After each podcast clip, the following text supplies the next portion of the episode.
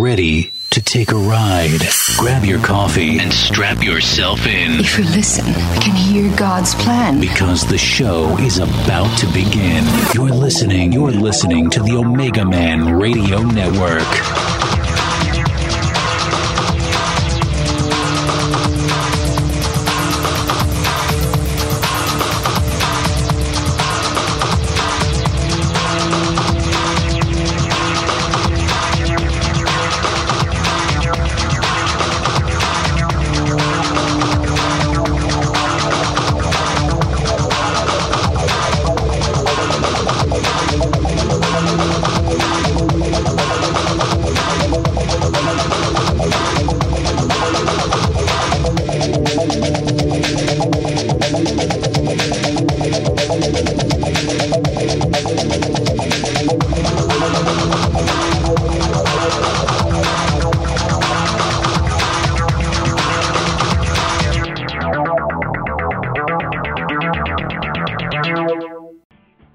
Welcome back to the Omega Man Radio Show. We've got a great guest for you tonight. We're going to be bringing on in just a few moments Peter Kuehlen, live from Europe. And we're going to be talking about a number of things, uh, beginning with oil Armageddon. So stay tuned. We're going to have a great show.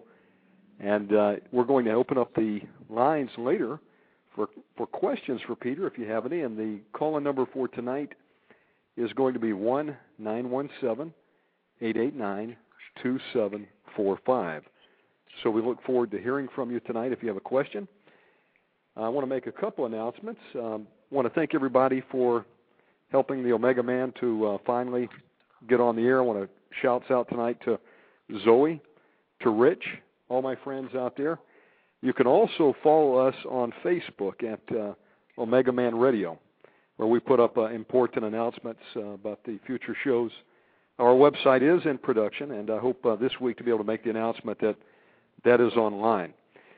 So um, we're really excited. Uh, we're going to be having on uh, several new guests this week. We've got uh, Charles Holtzhauser from New York coming on Tuesday night. Then we'll have John Ramirez, who was the uh, third highest-ranking Santeria witch before he got saved by Jesus Christ. He'll be coming on Thursday night. So if there's any guests that you would like to have uh, us interview, I'd love to hear from you. And uh, we're really excited uh, about the things that are going to be happening. So without further ado, let's uh, go right to the phone. Uh, Peter, are you on the line with us tonight? Yes, uh, Shannon, this is Peter from Sweden. And Praise uh, God. Hello, listeners. go Peter, ahead. It's, uh, it's, a, it's a thrill to have you on tonight.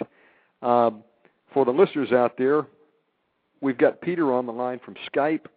I'm using Vonage, so uh, you never know what you're going to get. This is live radio, but uh, we will be upgrading the lines over the next couple of weeks, so we hope to have better quality in uh, successive shows. Um, Peter, it's a delight to have you on. Uh, our good friend Zoe Mortal introduced you to me, and uh, I've been listening to you now on uh, several of the other programs, and God has really given you an insight, uh, some special knowledge about some of the events that are happening. So looking forward to hearing um, your views tonight. Let's just uh, jump right into it and talk about uh, you and your background. Now, tell us a little bit about yourself. Well, um, what do I say?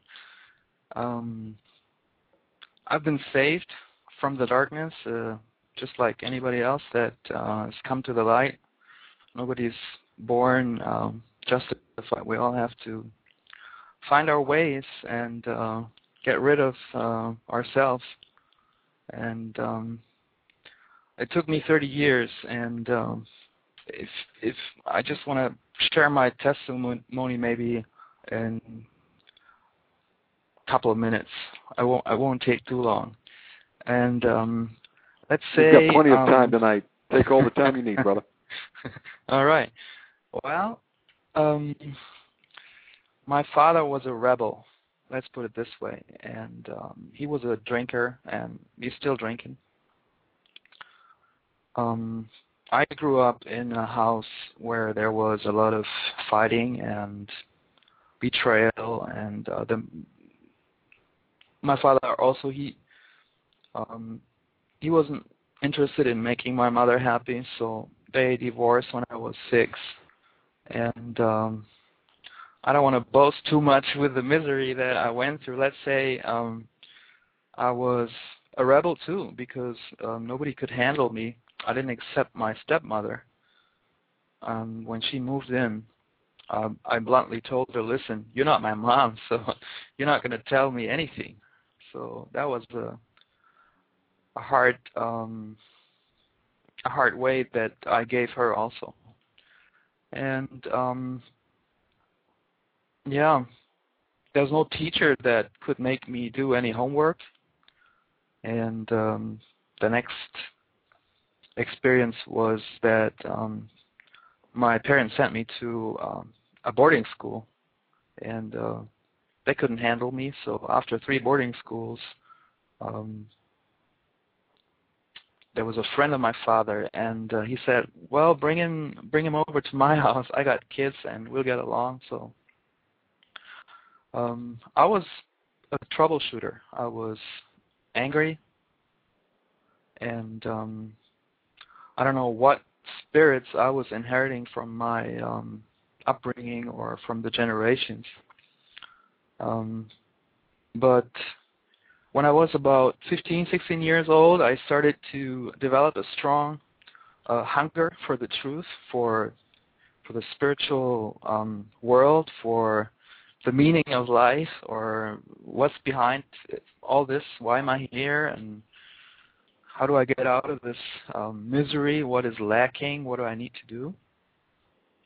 And uh, the first thing um, I turned to was um, New Age, right? I was, I was I read all the books about the um, gurus in India, and um, I think I went to the New Age bookstore about once a month with a box full of books, and I just ate books at that time, and it w was all head knowledge, and um, I didn't, I wasn't too much interested in in Christianity because um, the boarding schools I went to, they were Catholic uh, boarding school, and the priests, they would hit us, punish us, and I didn't see God um, living with them there. So naturally, I didn't uh, look for answers from the Christian God that was presented to me.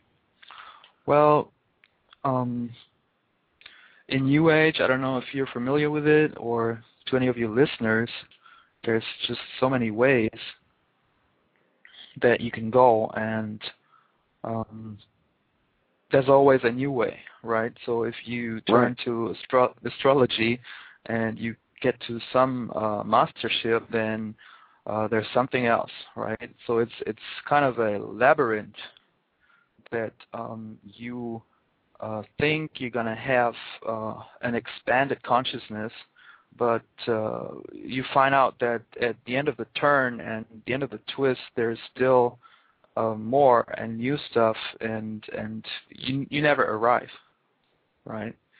At least uh, I never found anybody that arrived. And I went to India. I went uh, to the ashrams. I was pretty straight on. I mean, if I read a book about a holy man that was still alive, I mean, I hopped on the plane and I went to India. I could do that because my um, grand aunt, she left me with some money when she died. And she was a Christian, but um, we never talked about religion. I knew that she was uh, kneeling down in her bedroom because she left the door open, and I bet she was praying for me because I was doing all the wrong stuff when I was uh, living in our house with sixteen, eighteen. I was doing drugs, smoking pot, and uh, fooling around with the girls, and I was lost. And uh, to be honest, uh, Buddhism and Hinduism and me living in an ashram and me mastering yoga and me being a vegetarian for eleven years, and it didn't, I didn't, I still didn't uh, find what I was looking for, right? I, I went to uh, an ashram and I said, what is your holy books? And they presented me with a whole stack, and I said, oh, just give me the best one. And I read the best one, and that was the, the Bhagavad Gita. Did you read that, Shannon? I haven't read that, but um, back up a second. The Ashroth, is that sort of like um, like the equivalent of a monastery or a commune where you go in and just uh, get deeply absorbed in the religion? Yeah, that's it. It's a, a concluded space where you have a teacher, a guru, and you do you practice. Uh, there are certain ways uh, to obtain um, the bliss that they're talking about, or the happiness.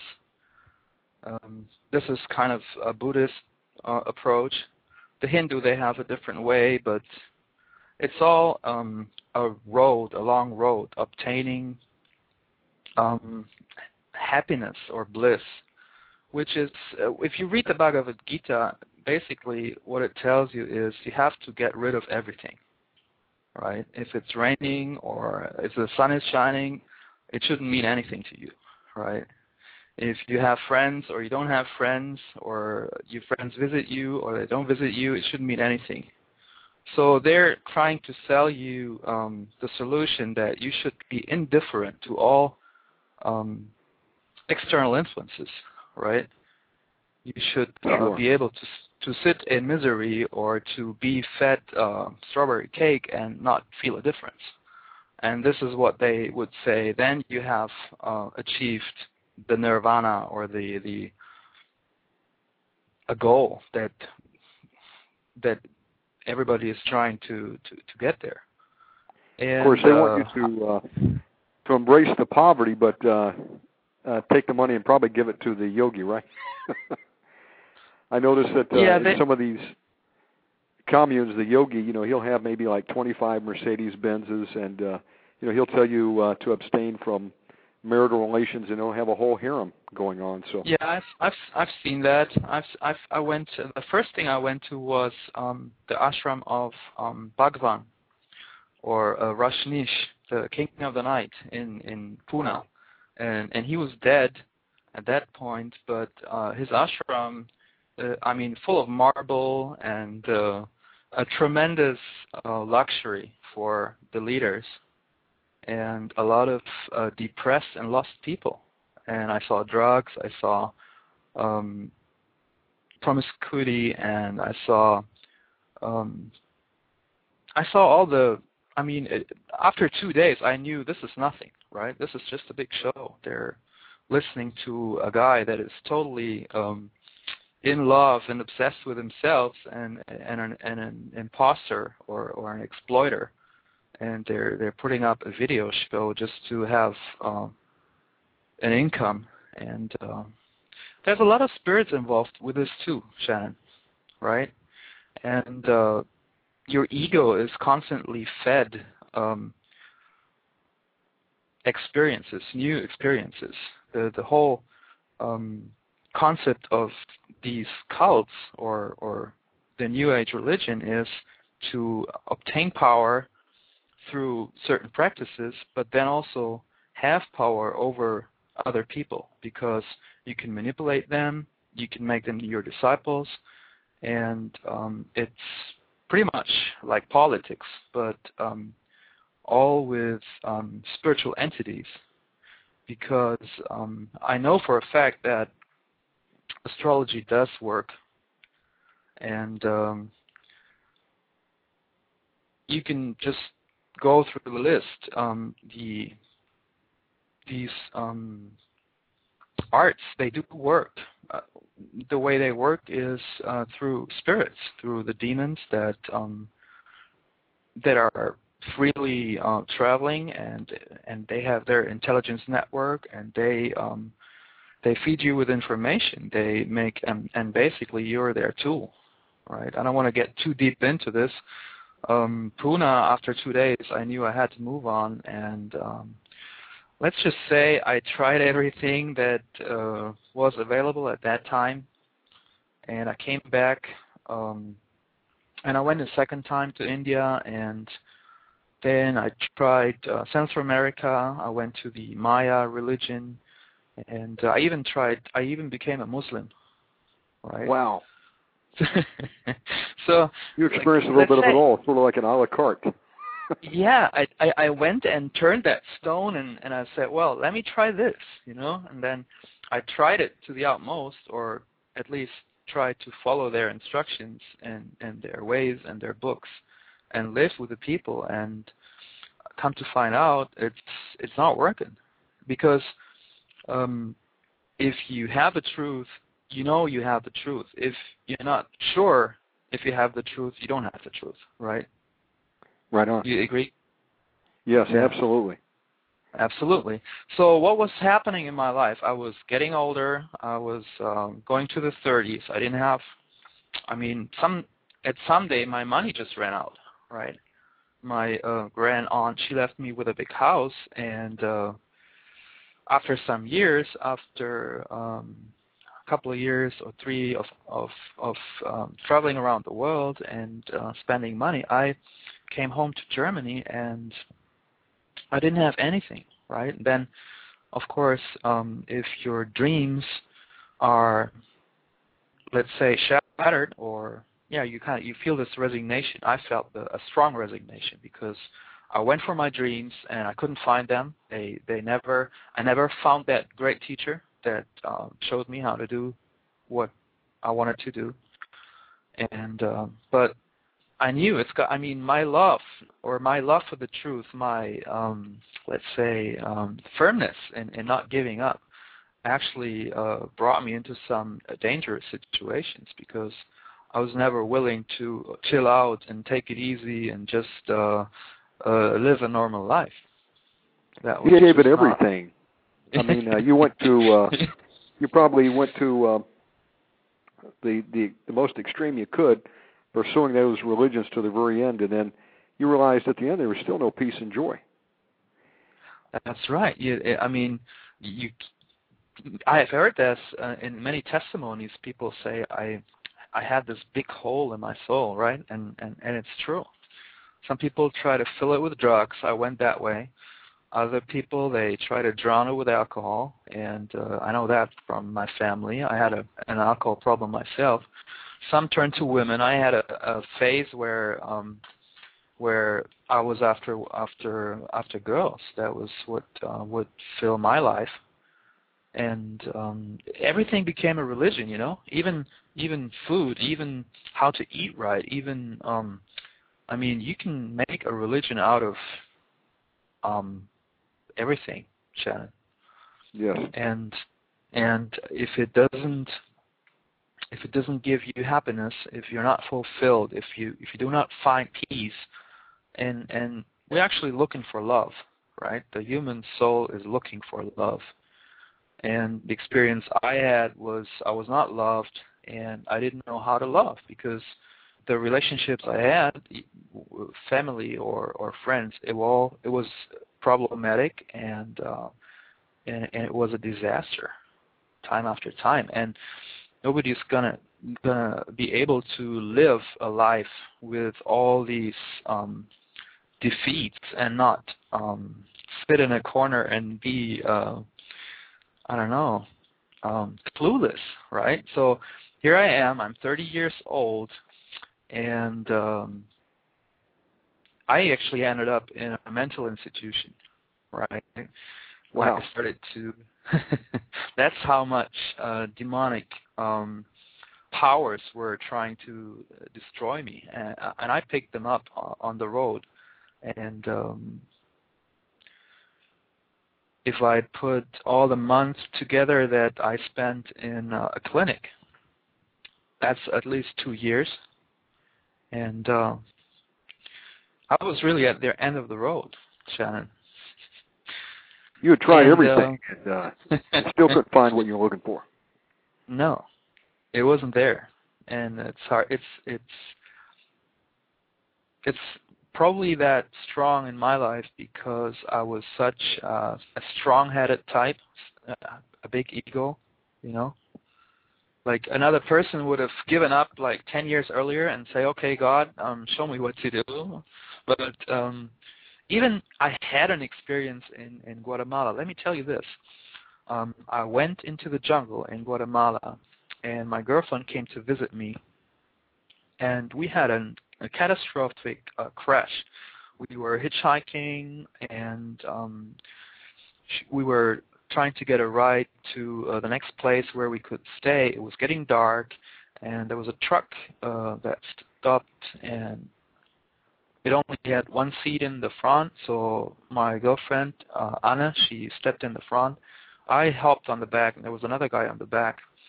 And, um, of course, they're driving too fast, right? And, of course, their light doesn't work. And, of course, there was another truck uh, parked on the road. And, of course, it was going downhill and rainy, uh, slippery road. And then there was a bus coming from the other side. Uh, to make a long story short, she had an open fracture, and she was losing a lot of blood. We were in the middle of nowhere, and that was an experience that brought me to my limits. And I don't know if you ever had uh, such an emergency that actually you do not have to think what you are going to do next. It's you you switch into a robotic mode, right? Yes. It's, it's yeah. Did you have that? Did that ever happen to you? I've had some pretty close calls before, and it was only by the grace of God that I made it through. So now, when you said crash, uh, you were you were driving in Guatemala and had an accident? Yeah, we were hitchhiking, and the truck crashed on top of another uh, truck, and my girlfriend's leg was um, caught in the truck. So I actually had to get her leg out, and she was losing immense, um, losing immense amounts of blood. It took us about um, maybe three-quarter of an hour to get to a small clinic, and they didn't really know what to do with her, and she was just laying there, and uh, I don't know. Uh, they gave her morphine. Her leg became cold, and they wanted to amputate the leg, and oh my goodness. It took. Then I had to bribe a lot of people and spend money on an, uh, a nurse and a car, and let's say it took me thirty-six hours to get her to the capital, and there was a private clinic, and they took care of her, and she's fine today, right? But this extreme situation, um, I when I finally had her um, in that private clinic, that was when um, I uh, gave the responsibility for her well-being to the doctors, right? So I walked out of the clinic, and she was on the operating table, and, and I was... kind of had a, I fulfilled my my um, my deeds there, and I I felt an immense sadness at that moment. And uh, it was a in Guatemala City. It was a crowded city, and and I was just looking for a place to sit in the corner and cry, right? So I went in this uh, little restaurant and asked a Chinese restaurant. I asked the lady, "Do you have a garden?" I mean, I ordered a soup, and I asked her, "I need a place to sit down and cry." And she looked at me, and, and, and I knew, oh, that was the wrong question. But um, I crossed the street and found a parking place, and uh, I said, "Okay, I'm going to sit down here." And this is what happened. I lay down in the grass, and um, it got um, incredibly hot, right, on my skin, um, inside of me, the whole body, like a, a fire that um, flooded me. At the same time, I saw um, an intense bright light, and I, I had it closed my eyes, but it was still bright. And the next thing I feel is love, right? It's this, I mean, if you... Uh, If you um, come home and somebody hugs you, yeah, that's like this, this warm, welcoming love. But multiply that by a million times, right? It's just like this love, endless love. And, and, and it was light and heat, and I immediately knew this is God, right? It so was what something I was, probably you'd never felt before. No, never. And it um, overwhelmed me because I wasn't ready or I wasn't expecting. I was just, I said, okay, let's sit down under this tree and cry a little, right? Because I'm here uh, at the end of, of the road, and, and my girlfriend al al almost died, or um, I don't know. I was just helpless in that situation. So, and I was lying there for fifteen minutes, and God flooded me with his presence. He didn't talk. I mean, I didn't hear any words. All I knew was this is God, and he's, he loves me. Right? So I started praying to him. I said, okay, God, um, I'm going to serve you, right? I'm going to, I'm going to, I'm going to do something good. I'm not going to waste my life anymore for my selfish uh, plans. I'm not going to uh, run around in the world and try to be somebody. So I made a commitment there, right? I knew it was God. I didn't know about Jesus. And um, I made a commitment there. And that was maybe the first uh, really strong um, experience that I had. But um, I went back to the world. I mean, you make a commitment and then you're kind of uh, kindled a little bit, but the the the the, the ego of man is uh, the flesh, the ego, the the selfish desires. That is a strong beast. I mean, um, some people die because their ego is stronger than what is um, recommended for their health, right?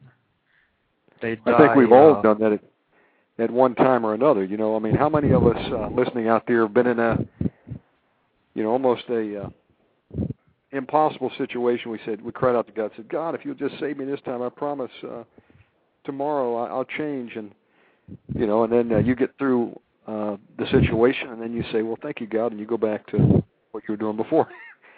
uh, many of us have short-term memories. Uh, that's just part of the, the, the human nature. Um, what I'm hearing here is you had went uh, the world over looking for uh, the true God. You were looking for love, for acceptance. Um, at great personal expense, you had went to India, had investigated uh, the religions over there among the Hindus. Uh, you had went to uh, check out the Muslims. You went uh, the world over. And uh, you never found any peace and joy. And I, and I know the reason, just as you do, that is because uh, all those gods that those people serve, you know, billions of people the world over, I mean, they're serving uh, false gods, gods that uh, do not live and breathe. You know, whether it be Muhammad or the, uh, the Hindu gods over there, and I'm sure you really came in contact with a lot of those over there. I mean, they, they worship the uh, the rats and the cows and the snakes, and uh, but it wasn't until you had an encounter with uh, one true living God, Yahweh, in Guatemala, that uh, for the first time uh, you saw the difference. And so, uh, let me throw it back over to you. Uh, you have uh, just went through a, a traumatic experience. Your girlfriend almost lost her leg. You'll make it after thirty-six hours to the uh, capital there. And then, uh, you know, just broken. Uh, you felt the power of God hit you. What happened after that? Well, um, they she had to go to a couple of operations before she was able to get on an airplane. And suddenly I was back in Germany. I had no plans for Germany. And um, I was visiting her three times a day in the university clinic. And um, they did some tremendous work. I mean, they... What do they do? They um, put together some bones, and they um, took a long muscle muscle out of her back and put it in the leg. Then they took um, some more mark of bone from the hip and skin from the other leg. I mean, it's amazing what um, medicine can do to a wrecked body. But um, the next thing was um, I was, um, at that point, I was um, not being able to find sleep. I was getting restless. And um, I think I didn't sleep properly for six weeks. I don't wow. know what, uh, yeah, I don't know what uh, bugged me. Um, I mean, I didn't know then. I know now. Um, then, well, what happened is I got locked up in... Uh, in a mental institution, because actually, um, I'm not kidding, I was standing in the, the village where I was born in Germany on a small little place just around um, a square, just around the corner where my, my the house was where I was born. And uh, I was just coming from Guatemala, and I had read a bunch of uh, books about the Maya code, right, the, the yeah. sun go- god and their calendar. And I really went into their, um, what's the name of that book? I'm not recommending to read any of this, just to give you an idea. It was about the, the Mayan code and everything. And I was actually standing on that um, square, and I was worshiping the sun. I didn't know what I was doing, right? So because when you're uh, possessed by a spirit, you don't know what you're doing. You don't um, so make you're, decisions. You're captive, and uh, you're you're you're kind of controlled and steered by them. And I'm sure that uh, by that time along your journey there, you had probably uh, picked up a, a number of demonic spirits. And I'm sure you could you can probably tell us some things that you saw over there that. Uh, would blow our minds. Uh, you know, just uh, the demonic spirits just have full reign over there in these countries. So that's right. You're standing there in the square, and um, what happened next? See, what uh, what I was experiencing is um, you're in this world by yourself. You're you're lost. You obviously you're lost reality, right? I was actually.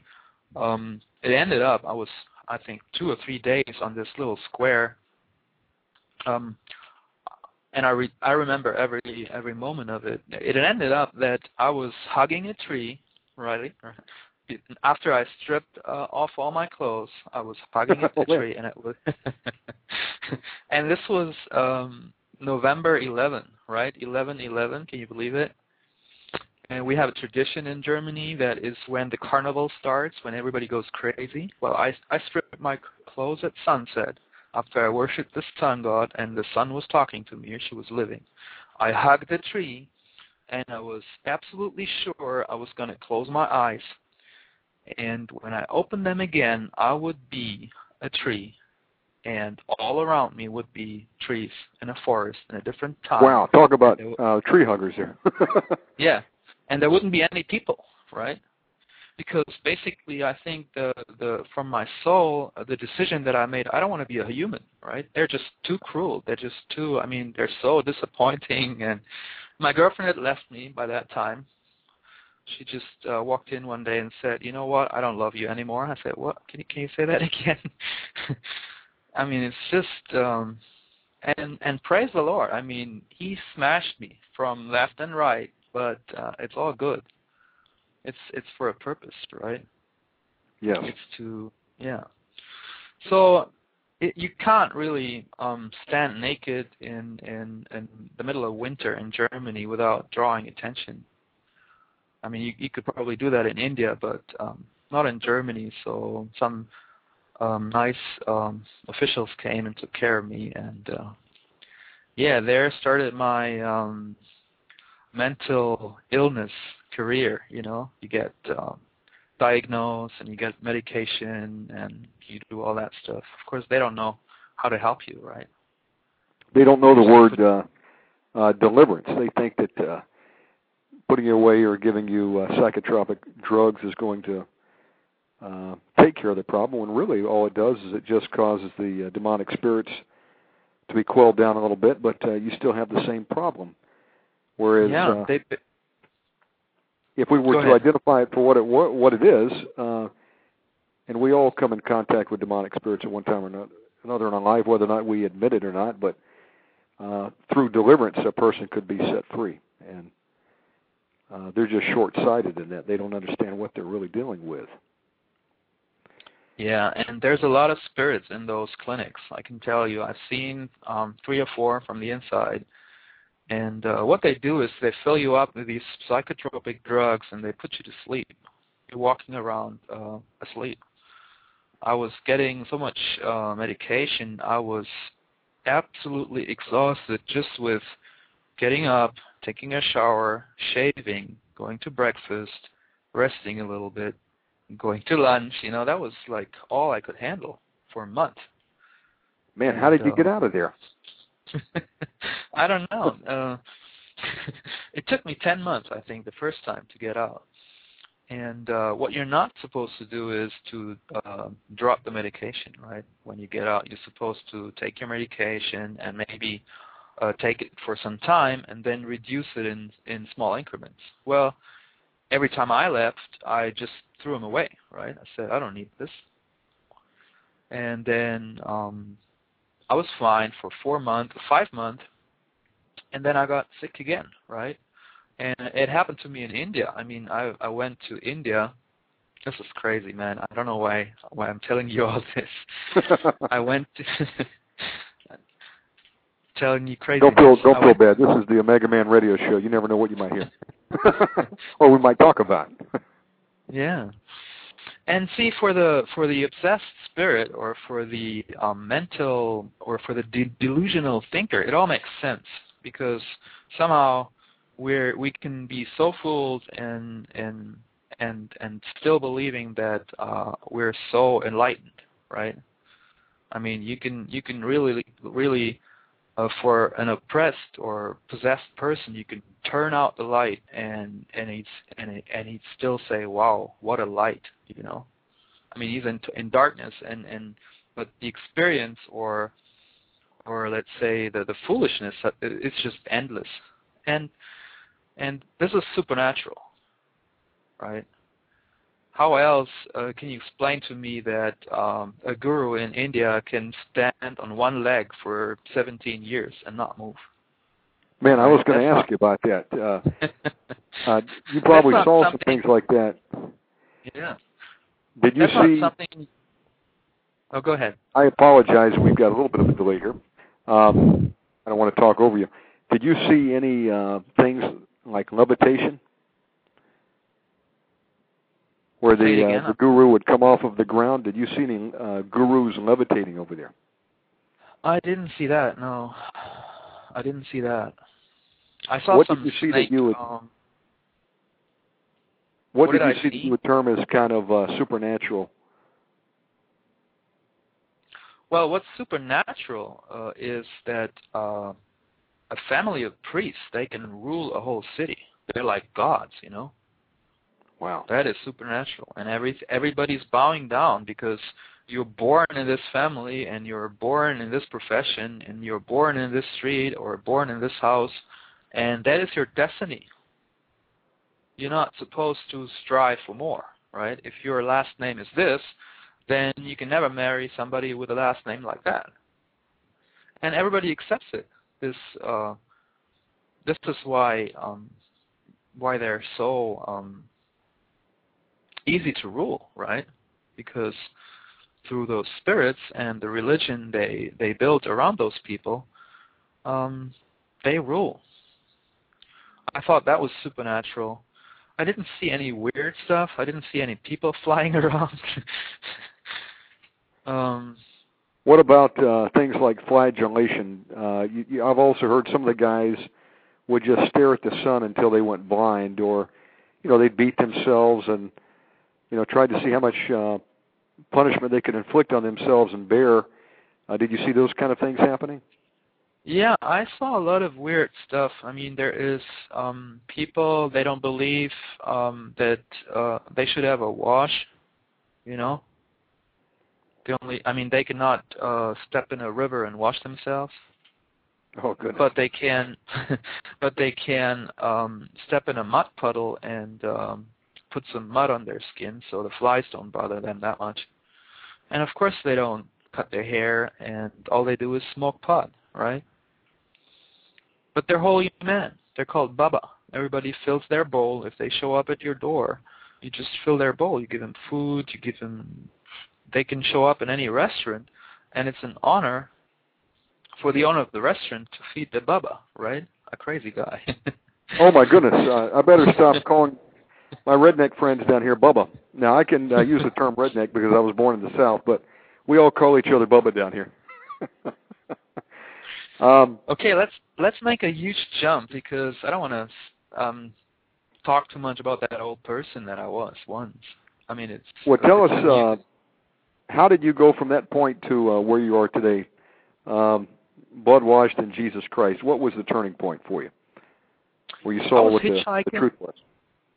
I was hitchhiking, and and somebody was inviting me, me to his church, and I said, okay.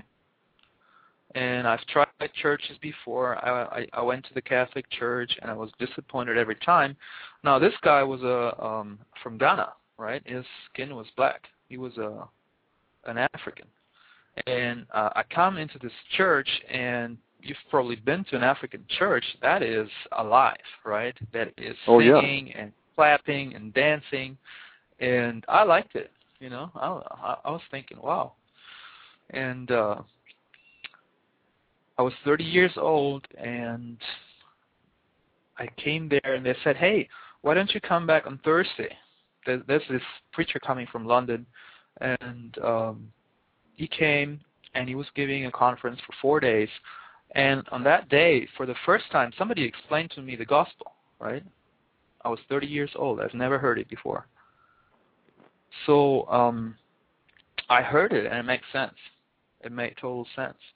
And uh, a friend of mine that um, invited me to that church, uh, he came over to my um, seat, and he said, well, you want to give your life to Jesus? I said, sure. You know, what do I have to do? And I remember we were six people or seven at that service. And from that day, Shannon, I mean, everything dropped off me, right? Praise the, God. The church, the church service was at, um, I think, at three o'clock. I came out of that church, and I walked straight up to the restaurant, and after eleven years of being a vegetarian, I mean, you don't stop being a vegetarian because you always want to, you want some something more. So after some years, I was only eating raw stuff.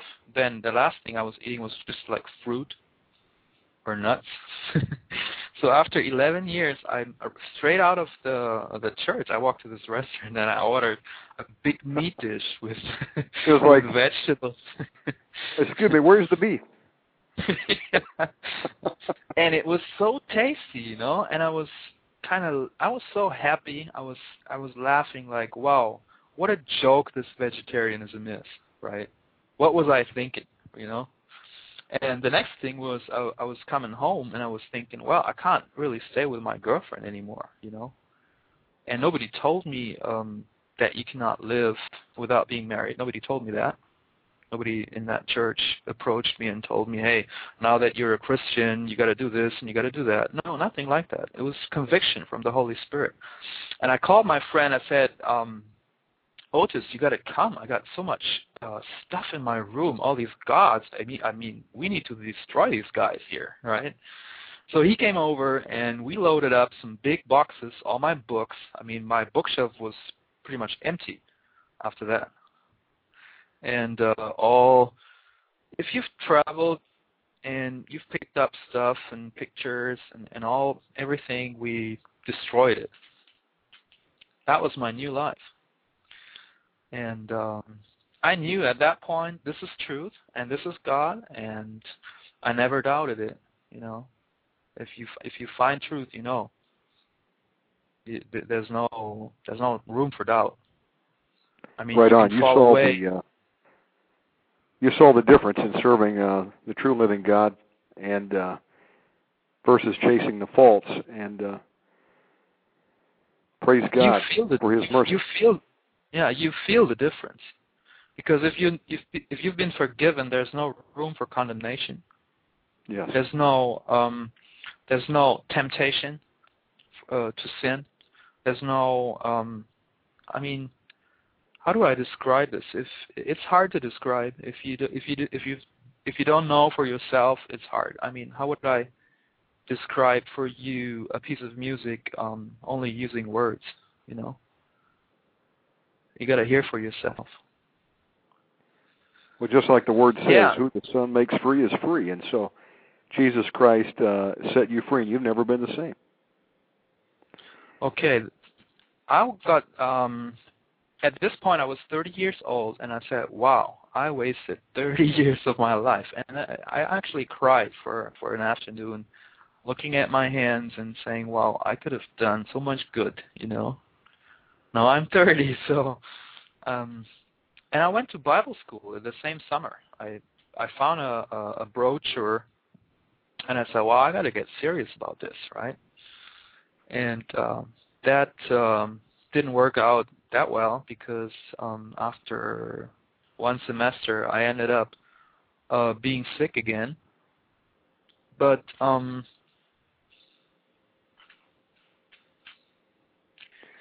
but um, where was where were we? I'm sorry.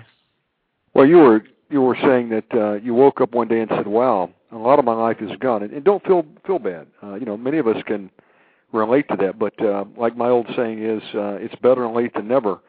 And in your case, uh, you really have been making up for lost time. Um, you have uh, got it.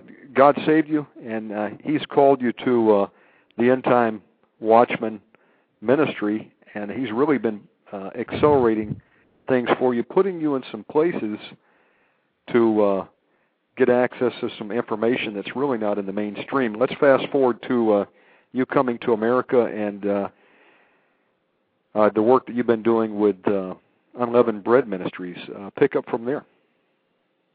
Yeah, um, I have a broad history in in this whole New Age movement, and Um, I have maybe ten years in, in doing a lot of conspiracy science. I don't want to call it um, theory uh, alone. It's just, it's actually a, a study in history, in world history, and how um, the powers conspire against the people. And, um, well, Unleavened Bread Ministries in Um, Florida, and they've recently moved. Guess why, Shannon? Let me take a guess. Um, Gulf oil spill? That's right. They got uh, heads up from the Lord to get out of there, and um, this has been announced to many of the um, brethren in the fellowship and, and, and also sisters uh, in dreams and in visions that um, see, God doesn't send you uh, somewhere blindfolded, right? His way is to give you dreams in advance, and some dreams they're from years ago, and maybe you got them written down, but um, you couldn't explain them. But then um, something is is is um, developing in front of your eyes, and, and then God is remembering you, or he's, He can give you the same dream again, also, and, and you remember, and say, yeah.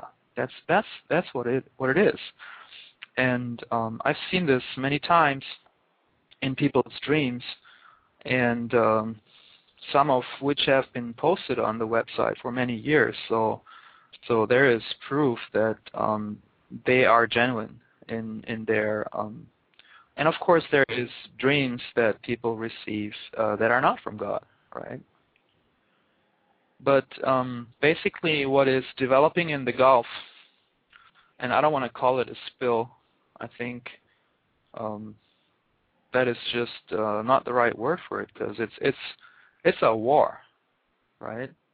It's a war. It's a real... Yes. Uh, it's, it's, if you, if, if you listeners, if you would know how serious it is, um, you wouldn't call it a spill, right? If I if I spill a cup of coffee, that's a spill. That's something you take a rag and you clean up, and that's it. That's it. You wash your clothes, and, and, and, and that's it. But this thing, um, and Shannon, when I when I, when I first saw it on T V, I didn't really pay attention. To me, it was okay, just another of those accidents, and okay, it's in the news every day. Okay, it's going to disappear, right? It's just something that's in the news for two weeks, three weeks, and it's going to disappear. So I didn't really give much attention to it. Right, but, like many things, um, you know, we kind of get desensitized to it, and oh yeah, there's another, there's another uh, disaster. Uh, let's just go back to sleep. It'll be over with, and let's go back to our entertainment, and uh, we get desensitized like that here in America. You know, right. Then look at uh, what happened in Katrina, and uh, you know, unless you lived there, um, you probably saw it on the news. And other than that, it was business as usual. But uh, yep. Back to your point uh, about God giving people dreams and visions. That's what it says that He will do. It says, in the last days, the old man will dream dreams, and the young man shall see visions. And you know, there's a verse that keeps coming back to me many times. It says, "The vision is yet for an appointed time. Uh, though it tarry, wait for it, for it will surely come to pass." And so, you know, God never brings judgment without a warning first. And uh, thank God that, uh, you know, many times He'll give us warning years in advance, because would you rather have some time to prepare, or would you rather have Him give you a warning tonight and it happens tomorrow and there's not much you could do about it? So um, back back to you, uh, there were many people seeing something that was going to be um, hitting the coast. And uh, David Eells of uh, Unleavened Bread Ministries, uh, the Lord had actually showed him this many years ahead of time. Is that correct? Yeah, if you would go to the website, um, the dreams are posted there, and um, there is dreams of a black wave that um, I think that dream is from two thousand eight. And, and well, if you got a dream about a black wave in two thousand eight, what do you think? It's you, you think, well, that's something spiritual, right? Yeah. Because you don't know of, of black waves or, or or a flat storm or, you know. And um, somehow the Lord got my attention to this oil rig disaster, and uh, I got. I, I have to tell you, I also have a conspiratorial mind. you know, like well, you're in good company. Uh, I've known that there there has been a uh, a problem for a long time, and you know, uh, people really uh, don't understand the meaning of the word conspiracy. You know, anybody, any two people that get together and make a plan, they have just conspired. So. Uh, You know, just because you're paranoid doesn't mean someone's not trying to kill you, as they say. Uh, and on this show, uh, don't hold any punches. Uh, you know, we're not here to uh, sugarcoat the news. Uh, I knew that there was something more to this spill than met the eye. Uh, you know, they would have us believe that, uh, you know, there was a, uh, a freak accident there, and... Uh, then it's business as usual. They're going to try to clean it up. Yet uh, every couple of days we have the equivalent of an Exxon Valdez. And uh, my uh, sensor started to go up when I was hearing reports that uh, people that were trying to go down to the beaches, get some of this on footage, you know, video cameras, uh, they were being threatened with arrest.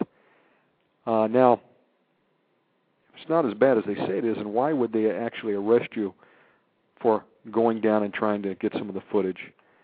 So let me uh, throw it back to you.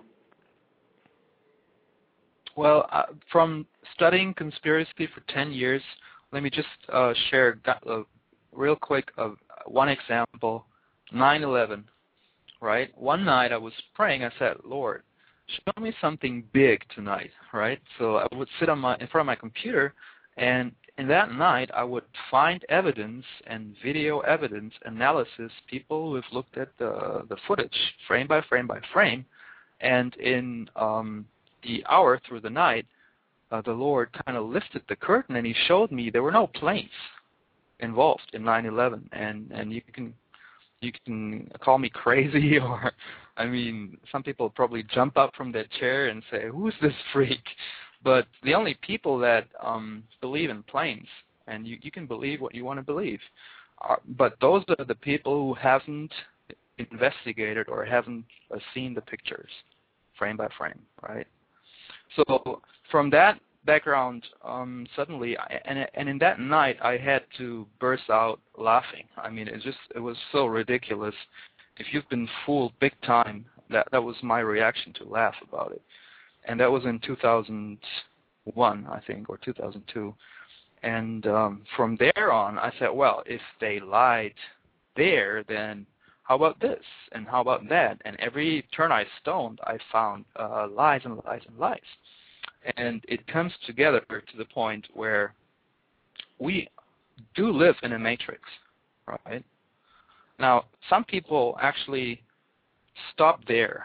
And all they see is the Rothschild and the Bilderbergs and, and the Vatican and the Black Pope and uh, the Knights of Templar and the Masons. And, uh, I mean, that's all many levels down, because the real ruler of this world is Satan himself.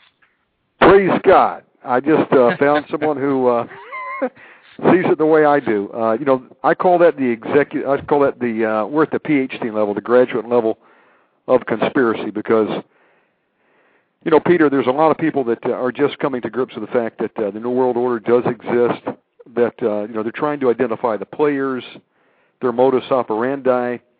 And, you know, I studied it for over fifteen years, and I got to the point where I said, well, you know what, it's really kind of futile to waste my time on that. I mean, what's the bottom line here? I mean, who is really in control? And then if uh, if you dig down deep, you really find out that... Uh, you know, that's just a distraction. Those are just the puppets. You know, the real puppeteer is Satan. You know, he's at the very top, and then once you understand that, and you look at the book of Revelations where it talks about before the return of Jesus Christ, you know, certain events have to happen. You know, one world currency, uh, a, a one world system uh, that's got everybody under its thumb. You realize, hey, that's uh, the one we need to be concerned with. It's not about, you know, if it's the Trilateral Commission or the C F R or the Club of Rome or the Bohemian Grove. Uh, you know, while those groups are certainly deceived, I mean, it's really about Satan. And if you understand that, it's a it's a spiritual warfare that we're involved in. Uh, anything else is a waste of time. And if we understand that, then we understand that, you know, we can't fight it in the flesh. We've got to fight this thing in the spirit. So, uh, you know, and before some of you tune us out there, let me just make another comment about nine one one. Uh, I'm in agreement with Peter. It's not as it was told to us. Evidence of that is just simply, you know, go look at uh, Building seven. Nothing even hit it, and it went down like a beautiful controlled demolition like you'd see in one of the old casinos in Las Vegas. Let me also throw out that uh, jet fuel does not burn hot enough to take uh, steel beams and turn them into molten pools of liquid. That takes uh, military-grade thermite. You know, you don't even want to get me started here, Peter. No. Because uh, I'm passionate about nine one one. We're, we'll do a show on just, that. Let me throw it back yeah, to you. Yeah, we, spe- we do a special show on that. Let me just quickly throw in there, because I've made some claims here, and people are probably sitting and asking, how can you say that? Uh, aluminum planes do not slice steel buildings. And I'm just going to throw out some names here. All these videos are online, and they're all made by amateurs. I'm just going to throw out some names. nine eleven Azure, nine eleven yeah. Taboo. Uh, what do we have? Else we have nine eleven Octopus. Well, yeah. I wouldn't trust Loose Change that much. They got it wrong in so many ways. But the no plane theory, you go to nine eleven Taboo, nine eleven Flatline, nine eleven Octopus, and um, you'll find your way. Or you Google T V fakery, right? And enough, I think that's that that that this is something for people to, to look into. If we wouldn't have something else that is more important than the stuff that happened in two thousand one, right? Yes. Okay. Now, what I've learned um, after um, to have to acknowledge that actually the ruler of this um, kingdom on earth here is Satan is. Um, The real boss is God, right? So uh, it's not really a question of, oh, what's God going to do next? How is he going to, I mean, it's not like a a, a, a box fight between Satan and God, and, and, and they're kind of, and it's uncertain who's going to make the next move and who's going to, it's not like that, right? God is sovereign. That is very logic. You can pin this down with logic. And uh, of course, if if if that's not been taught to you, if if you've been brought up um, to believe that we need to be scared of the devil, then um, you can do away with that, because if you are um, obedient to the Word of God, there's no need for punishment. There's no need for God to um, adjust your walk. He doesn't need uh, to punish you or to um, kick you or to kind of uh, get you on track again, because that's what, what Satan is for. He's just the whip. He's the, the he's the bad guy, the, the bad cop, you know. He's the guy that uh, gets you in trouble, uh, and, and for the sole reason that you turn from your wicked way and you repent and you turn back to the truth and you're back in safety. And there's forgiveness and there is... Um, health, you know. And uh, what do you think, Shannon? That makes sense? Right on. You know, listen, uh, God is sovereign. In fact, I was reading today in my daily Bible study over the book of Romans, and I was over in the eighth chapter, and uh, I came across the passage. It really made me just stop and think.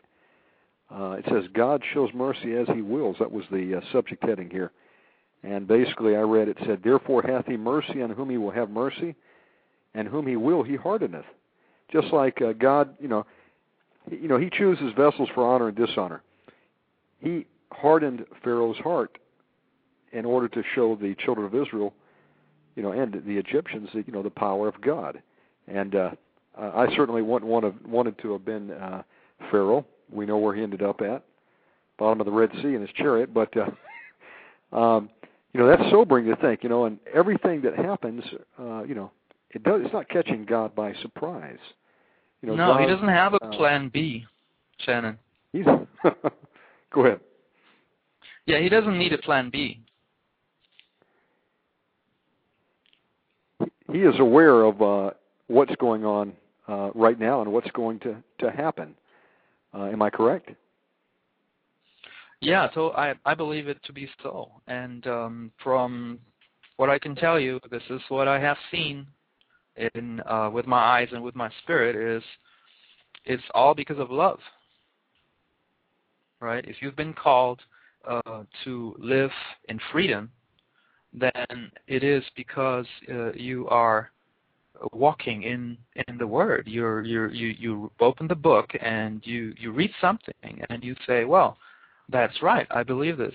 I believe this to be so. And if you if you find something in the book and and you feel sort of a skeptic thought, you know, like, hmm, I don't know, could that be, you know, could that really be that, that the devil is nothing, you know?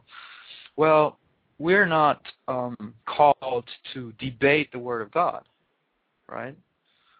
Because um, the if you if you um, read in Romans twelve where it says that um, you need to have your mind um, rearranged, right? You have you have to be um, reformed. Your thinking has to come into agreement. You have to lose the, the corrupt thinking that you've been uh, um, impregnated with from this world, the lies that you have uh, believed to be true. You have to lose this. And, and the only way to lose it is to fill yourself with truth. And, and truth is the Word of God. It's not what you think. It's not what, it's lo- what, what, what logic is. It's not what is most probable. It's not. It's what the book says. If the book says that God is sovereign, then he's sovereign. Right? Amen. And and there is freedom in in this um, in that um, situation where you agree with the Word. There is freedom, because who is who is truly free, Shannon? Um, is who's free? Is it the person that says he's going to do it and then he does it? Isn't that freedom? That you achieve all your goals to one hundred percent? That's freedom in my eyes. And that's God, right? But if you're a person and you and you only reach sixty percent of your goals, then you're only sixty percent free. Well, experience taught me that if I don't agree, if my goals, my motivation does not agree with the Word of God, then I'm never going to achieve the one hundred percent. It's just experience. And and the love of God is so um, graceful. I mean, he's not going to um, put you in a camp and, and give you a, a brainwashing, uh, a, a horror, uh, hell of a lifetime, so you are uh, serving him. No, he's going to conquer your heart with love.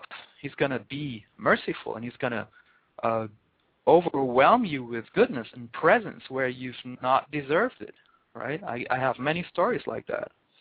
Supernatural protection, healing, provision, and, and, and small things and big things.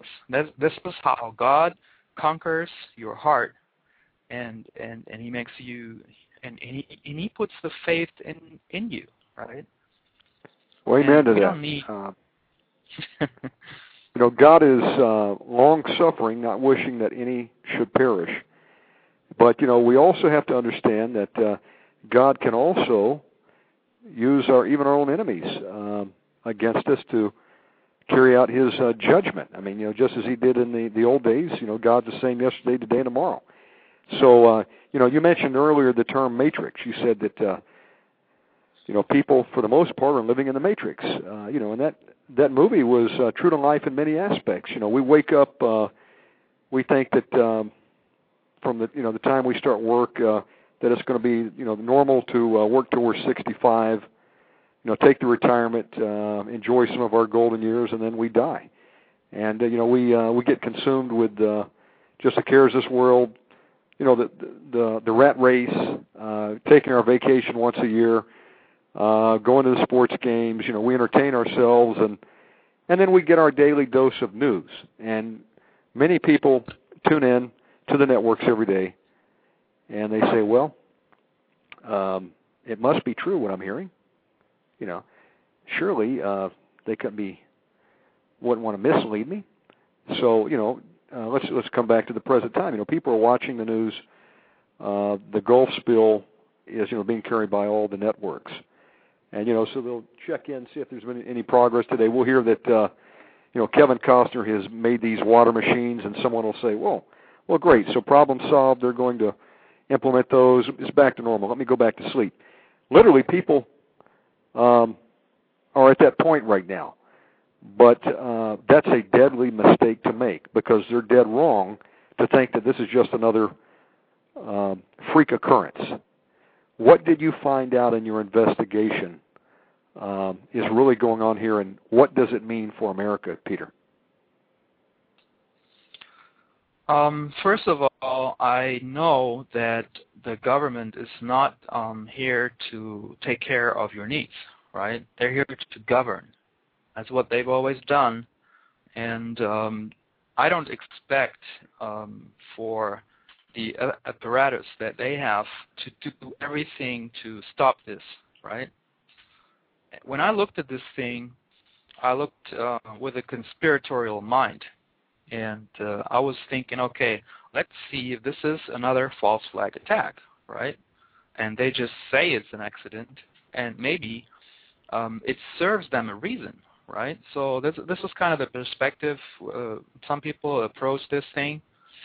And I found out some astonishing coincidences. I'm just going to throw in some more weirdness here.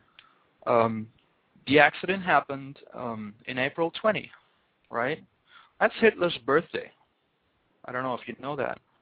No. Um, and it would have been uh, Hitler's one hundred twenty-first birthday, right? So guess what? That's eleven times eleven years. Well, that might be a way of the devil or of God to make a point here, right? I don't know if they've planned it, but um, I found so many more coincidences. And I don't want to bore you, um, bore you with numerology, but there is, for example, there was one hundred twenty-six workers on the rig. That's the cross route eleven, and eleven of them died. There's another double eleven, right? Then you got two dates. Um, April twentieth was the explosion. April twenty-second, the thing sank. Well, April twentieth, twenty ten is the square, the cross route nine. And two days later, the twenty-second, you got the crossroad eleven. You got another nine eleven. And there's more. This uh, Gulf rig explosion is uh, portrayed in the movie Knowing from two thousand nine, which is released on a date exactly thirteen months before the explosion. There's just so much stuff that if you would um, statistically multiply the um, probability, it would add up to, I don't know how many millions or billions to one, right? So something's going on. It's not an accident, right? This is what I, what I believe. Then this made me really dive into some um, other radio um, show hosts. I've, I, I listen to at least four or five hours every day. Um, people, Um, not only patriots, but also um, Christians. Uh, just to throw out some names, uh, if you've listened to Stuart Best, he does uh, an update. I think uh, just last week he's done three updates, three hours, with uh, Larry Taylor, and this guy's been right on. And I'm, from my nature, I'm diving into this, right? So to summarize for you, what is really going on, right? Peter, let me stop you right there. Uh, you, you will not believe this, but uh, I just glanced over at my clock. Uh, what number do you think I saw? Um, I don't know, eleven eleven? nine eleven, as God is my witness. Amen. As God is my witness, let me inject this. Uh, listen, God drops clues. Uh, God does have a sense of humor. And uh, there, there is a thing called biblical numerics. Uh, Ed Vallow, he wrote a book on it. But I will tell you something, and then I, I will let you get back on this. Uh, for the past couple weeks, uh, I've been seeing number number sequences. Uh, first, uh, me and several other brothers were seeing the number three three three. Every day I'd look at the clock, it would be three three three. I saw it like three days in a row. And it started to freak me out. Uh, I asked friends, I said, what, what could this possibly mean? Well, as it turns out, uh, God was speaking to us, and he gave us a, a number code. three three three, as it turned out, meant uh, it meant power. It meant uh, perfection and restoration. Well, that turned out to be a good number sequence. I accept that. But then it took a uh, another turn, and I started to see the number nine one one. Uh, this happened for several days in a row. And uh, I thought I was done with it. You know, that's not a number you want to see, and as God is my witness, we're seeing it again right now. Uh, I just saw it on my uh, computer screen, but uh, anyway, I wanted to, let me segue back to you. Um, what I'm hearing from you is that uh, this was not a freak accident, uh, but uh, as your investigation would show, what we've actually had happen, and people just haven't woken up to it yet, is we've had uh, another nine one one hit us. Uh, so many times infinitely greater in its repercussions than what happened at the World Trade Center. And, you know, God rest the three thousand souls that died. But, uh, you know, we thought that, uh, you know, we had made it to an area of safety, you know. Um, every every anniversary, you know, comes and goes, and we say, well, thank God they didn't uh, attack us again. But uh, the truth of it is um, the people who really investigate nine one one find out that it was uh, contrived chaos. Back to back to Peter's term, false flag. And, uh, Peter, you want to go ahead and define the term false flag for those that are, are tuned in right now? Well, uh, basically what it is, you um, attack something or some institution or a, a warship, or um, you destroy the enemy's camp or whatever is good for your goals, and then you, you look for a boogeyman. You, you, look, you look for somebody that you can frame. You look for some. You you plant evidence so that um, you get, you can get away with it, and that's probably the more difficult part of the the whole act, is to blame it on somebody else.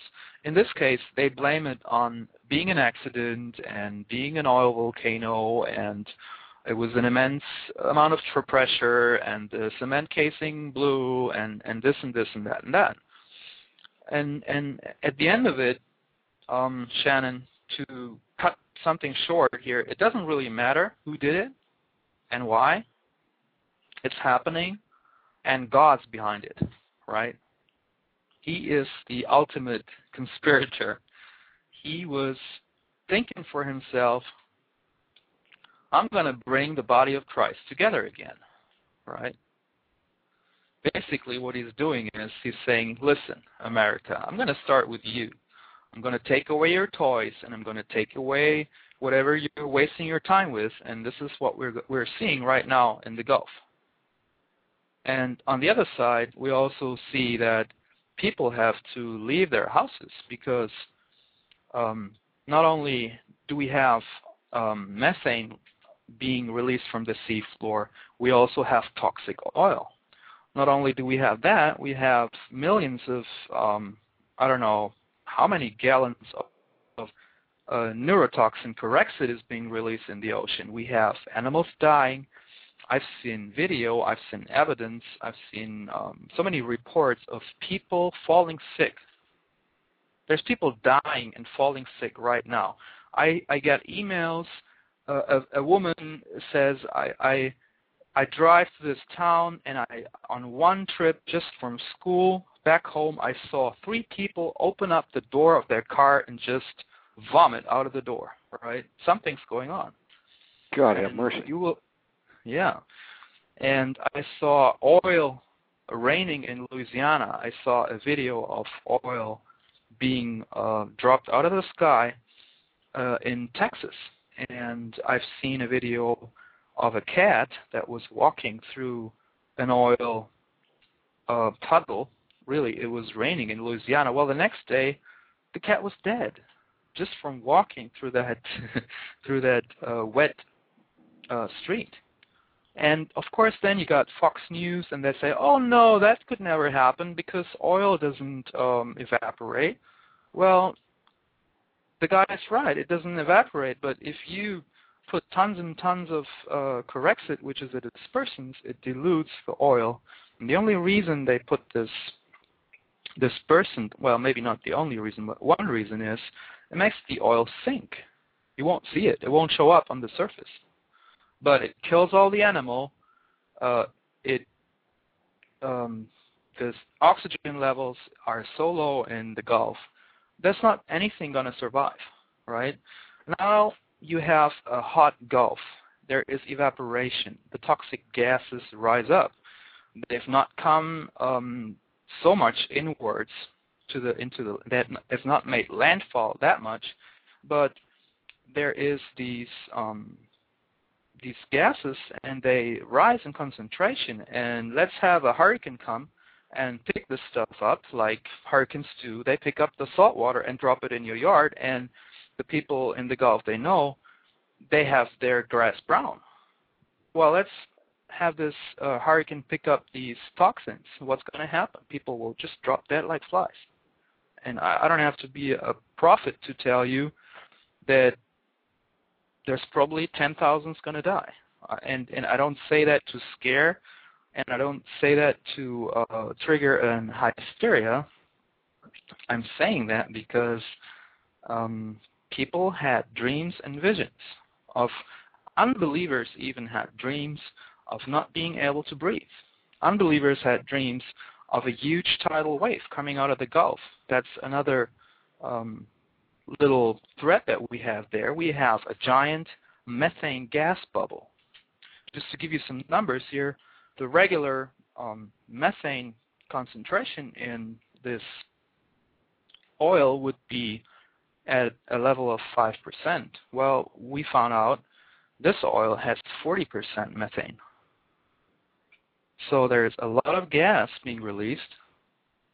You still with me, Shannon? Absolutely. Uh, so you're looking at uh, a highly flammable material. I mean, we've got uh, raw crude. We've got methane gas. God forbid that it uh, ignites. We've got Corexit, which is a neurotoxin. We've also got benzene. And for those of you who are next to a Google, Google benzene, B E N Z E N E. This stuff is so toxic in certain uh, percentages that uh, it will kill you. And it what we've got is a... Yeah. We've got a poisonous cocktail, okay, which is headed our way. God forbid uh, we have a, a hurricane hit. It's going to take that stuff and take it right in uh, across the country. Uh, what are you hearing about the methane danger there, Peter? Uh, the, meth- the danger of methane? Yes. Well, it can explode. Uh, all it takes is an ignition. And uh, that could be caused by many things. You know that, uh, for example, if you have an earthquake, there is this phenomenon of lightnings. Well, recently a guy found out by putting pressure on a rock that actually the the it's an electric thing. The lightning comes out of the rock.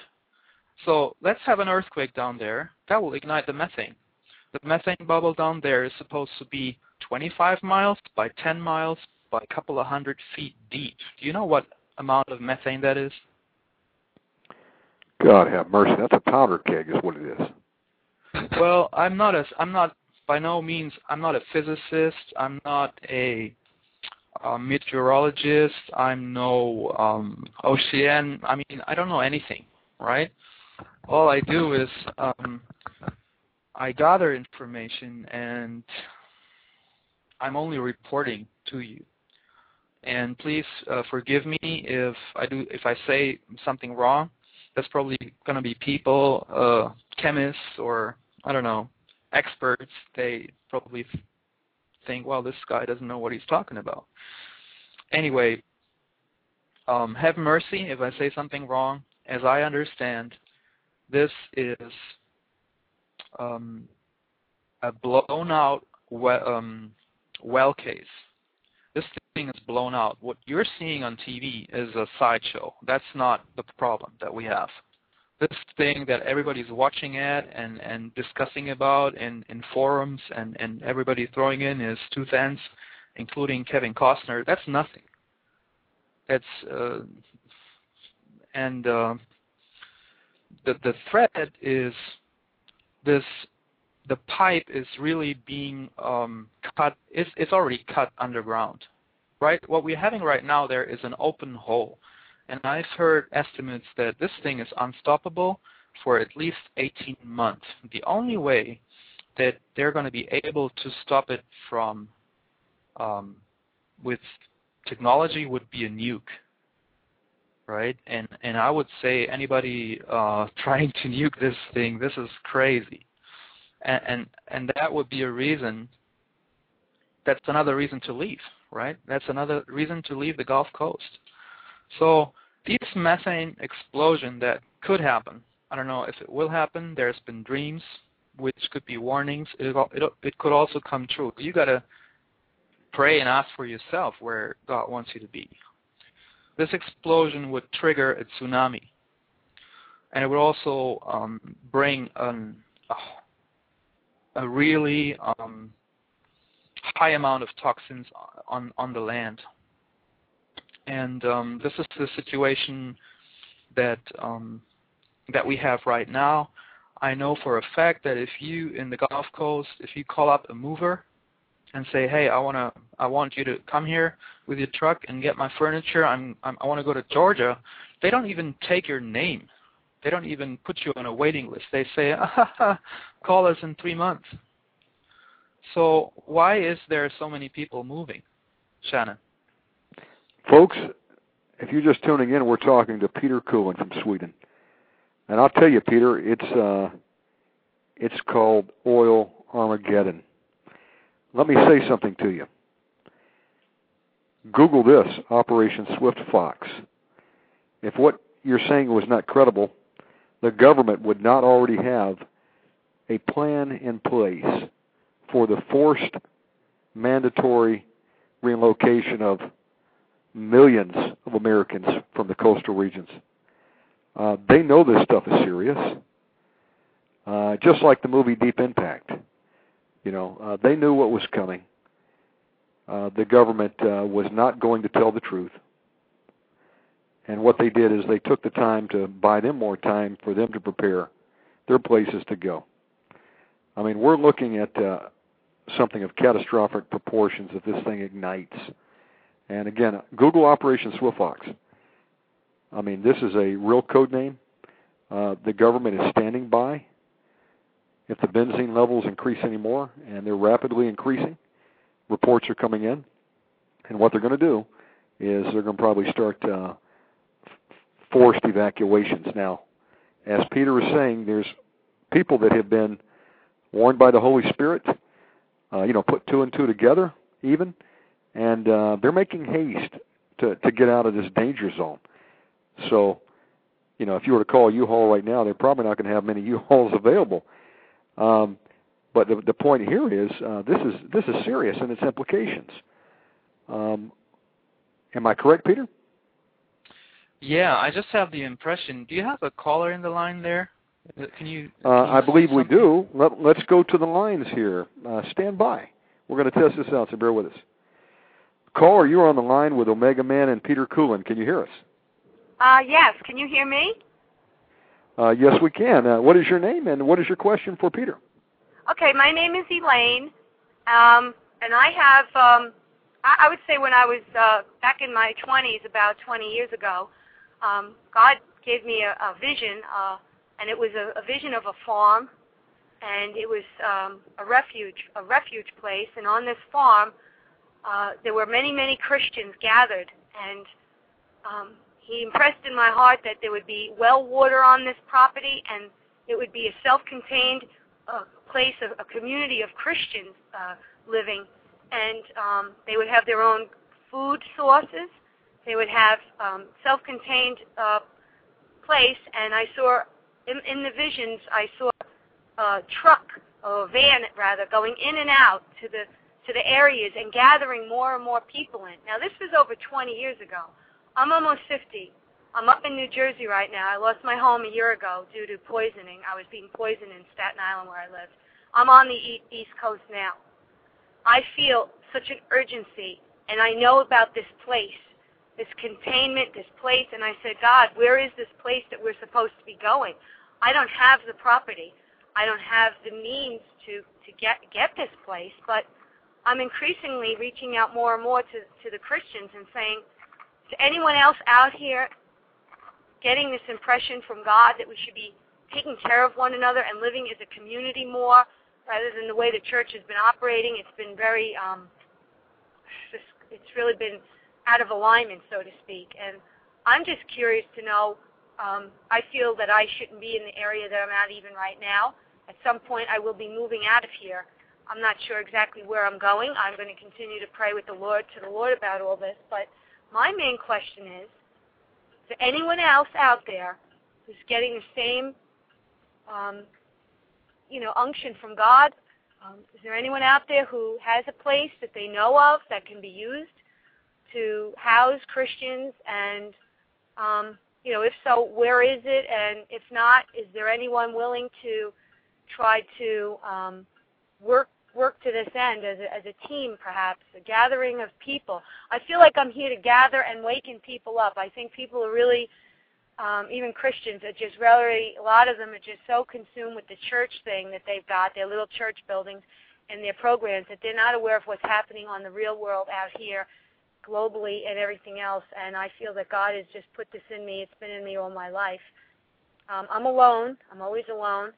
And, um, And that was my question, basically. Lisa, uh, your name is Elisa? It's Elaine. Elaine, Elaine, uh, we we appreciate the call. Peter, would you like to respond? Yeah, Elaine, um, you're not alone with your vision or your dream. I know personally, I know uh, many people who had exactly the same dreams, and I'm convinced that those refugees. I personally know of two places. Oh. Um, They've been, they have been prepared. Um, would you do me a favor and read out of your Bible Revelation chapter twelve, twelve, chapter twelve, verse six? Those places have been prepared, right? This is what uh, God in the Revelation is calling the wilderness. It's something where you cannot uh, order a pizza to come, or where you cannot um, depend on your credit card. It is a wilderness experience. This is what the church, the true church, is going to experience in, in this coming years. And it started in two thousand nine, and it, we're going to see a whole lot of this in two thousand ten. Uh, right. Shannon, can you read this verse? Or well, yeah. Elaine? I'm, I'm driving my car right now. Elaine, I think uh, Shannon we, has we, it. We thank you for your call, and um, stand by. We're going to go to the word here and read this. This is Revelations twelve, verse six, you said? Okay. Uh, I'm reading out of the King James Bible. And the woman fled into the wilderness, where she hath a place prepared of God, that they should feed off, that they should feed her. There are one thousand two hundred three score days, which is basically one thousand two hundred sixty days. Uh, I've got another call. I'm going to patch them through. Caller, you're on the air with Peter Kuehlen from Sweden. What is your name? My name is Zoe from New York, Dallas, Texas. Welcome to the show, Zoe. How are you?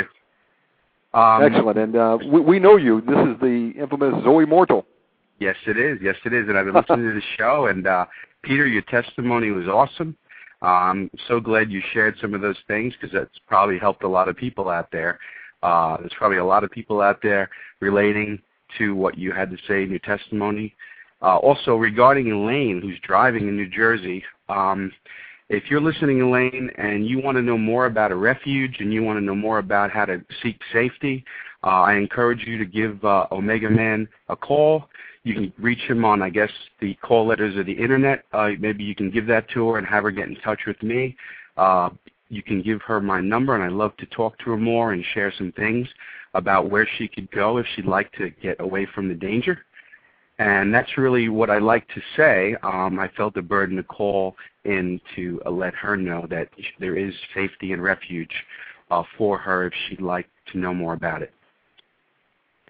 Absolutely. Um, Peter, again, it's uh, not worth us trying to determine uh, you know, the, the, the people that uh, caused all this to happen. Uh, really, that's kind of futile, because uh, what has already been put into motion uh, is fixing to affect us all, whether we uh, want to admit to it or not. And then pretty soon people are going to have no choice but to awaken from the matrix and realize that, uh, wow, maybe they waited too late to, to prepare. Now, yeah. As I understand it, uh, you've been working very closely with David Eells of Unleavened Bread Ministries. Uh, and David Eells, um, as many of us know, is a very straight, middle-of-the-road guy, and uh, very well respected. Um, the Lord speaks to him, and uh, he's uh, been alerted that uh, something was coming for some time, and he's been trying to sound the alarm. Um, what does he, uh, what does he and you feel that uh, a person should do right now uh, to prepare themselves for these events that could just, uh, you know, continue to spiral away? Okay, um, I'm just going to um, plug the site here. That would be unleavened bread ministries dot org. And do a search there for Gulf or um, Gulf of Mexico or oil, and you'll find uh, some very interesting um, entries, dreams, visions, also uh, comments that David did. And I know David, and I know for a fact that he would never do anything out of fear, right? You there, there, there, there wouldn't be anything that you can scare him with, right? Even if you would yell at him and say, "Oh, absolutely," he would still be a calm um, brother, and he would pray about it. He wouldn't be moved by anything. If the Lord doesn't move him, he wouldn't be moved, believe me. And um, I deeply respect him. Uh, this man has sacrificed his own life, and um, he's a teacher. He's a Bible teacher. He's not a prophet. And um, I probably don't know anybody else who, with such a diligent, and I think the love for the Word, that's something he received from, from the Lord, and he's put his nose in the book um, pretty much every day for the last, I don't know, thirty plus years, for many, many hours every day. And, um, well, what David is saying is he's leaving the Gulf. He is saying, he, he wrote a, a newsletter, I think it was today, uh, giving the announcement to all Christians that it's time to leave the Gulf area. And uh, the reason is there's going to be judgment coming. Now, we're not telling anybody to move, right? The call to move, you should get that from God. If you're not um, called anywhere, if you don't hear any instructions, um, seek God. I'm not saying don't move, but I'm saying seek God. That's what I want you to do. Uh, pray. And if you need to quit your job, so you have time to pray, quit your job. And if you have to give away your house or, um, I don't know, give away whatever keeps you away from having communion with, with the with the Most Holy, with the One and Only, then uh, you need to quit that now, because there's no time for clowning around. And and Shannon said some people will wake up. Well, I'm going to say some. I'm going to tell you something else. Some people will wake up dead, and they won't even hear the uh, the boom, right? Look, uh, when the benzene levels start to rise, you could be sleeping in your bed and you go to bed, you never wake up. I mean, it's uh, it's down for the count, and you stay down. Uh, this is not something to play with. Uh, this is a time that uh, everybody listening to this program needs to seek God. Uh, if you've never fasted before, this would be a great time to fast. Pray, ask God what He would have you to do. And, you know, God looks at the heart of man.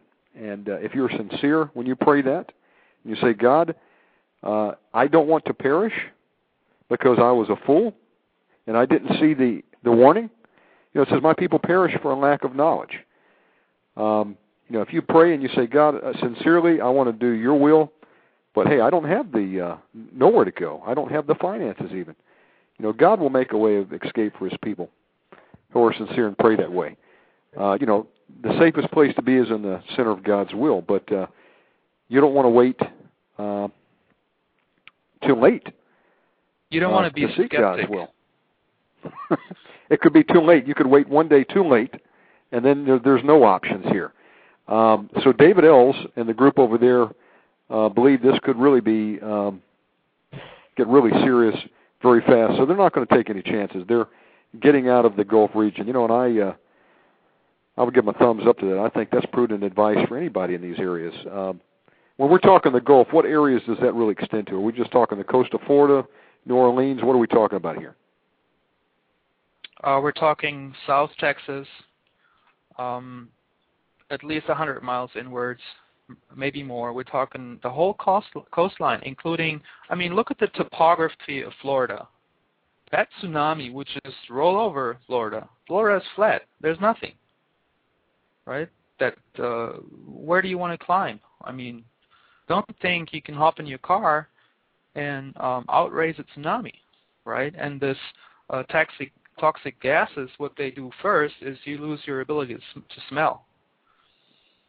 And um, the picture I think that we've painted here, Shannon, is uh, dark enough. I would like to use um, the rest of the time to maybe give some, give out some more information of what people can do and maybe take another call. Absolutely. Uh, Peter, go ahead and give out uh, your websites where people can go and get some more information on this. Uh, you know, there's only so much time that we have to talk, and we can't, you know, go into this uh, as thoroughly as we would like to, but we wanted to raise the alarm, and uh, right now we're going to give you some resource sites that you can go out and do a little bit more study. Go ahead, Peter. All right. So if you don't listen uh, right now and somebody sends you this M P three, um, the the site of the radio show here is blogtalkradio.com slash Omegaman Radio.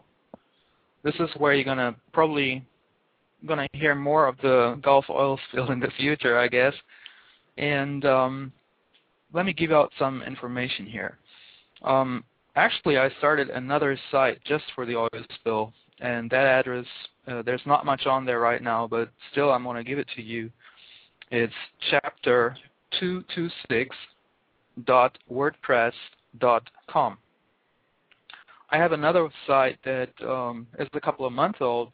It's all about earth changes, volcanic activity, about the destroyer, which is a brown dwarf star. We don't want to talk about that today. And uh, that address is almost the same. Is chapter one two six dot wordpress dot com.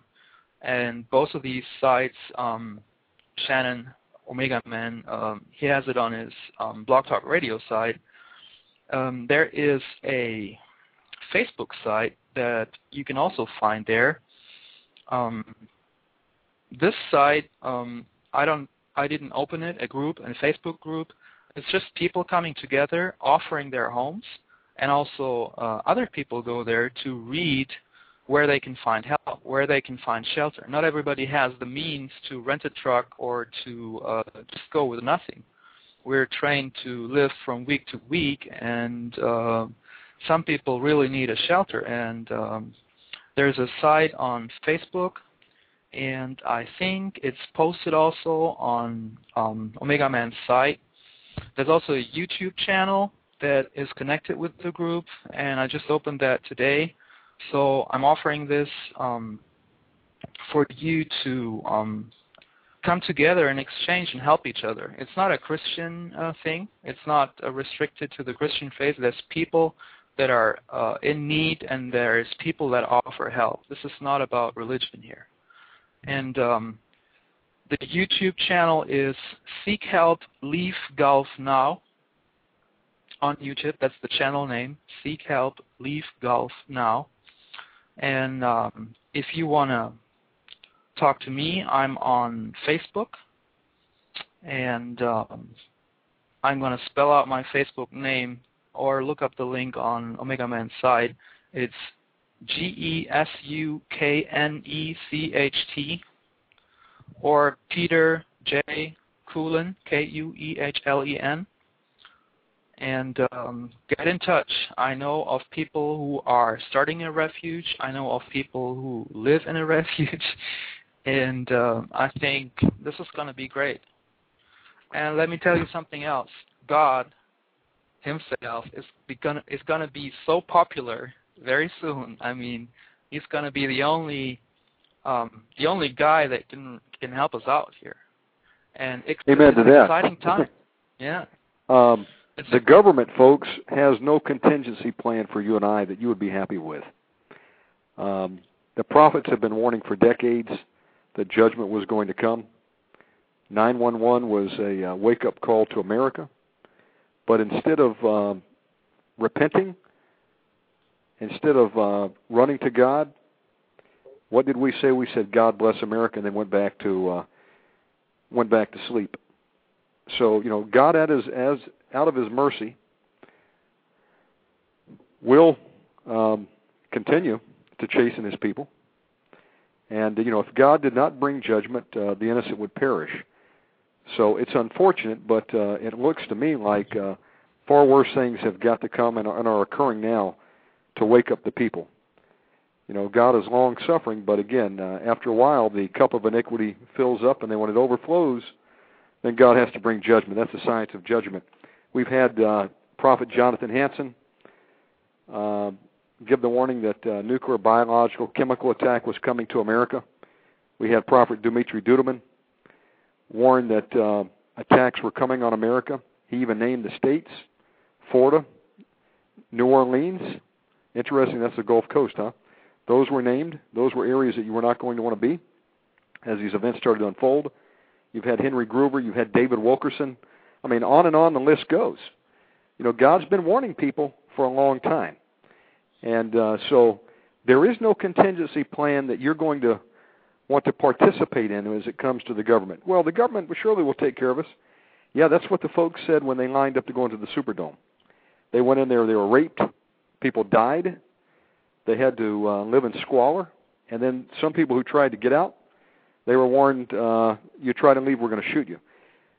I'll tell you the contingency plan is if you do not seek God and get your instructions right now, and you wait, and then this Operation Swift Fox is implemented, what you're going to have is a one-way ticket to probably the FEMA camps.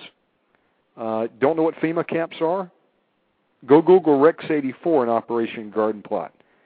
God forbid. Uh, you wait around and get on one of those buses. That's a one-way ticket to hell. Um, n- nuclear attack on America?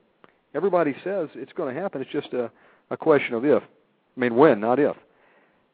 The government has no contingency plan either there. They've disbanded all the nuclear shelters uh, that were common and in place back in the sixties.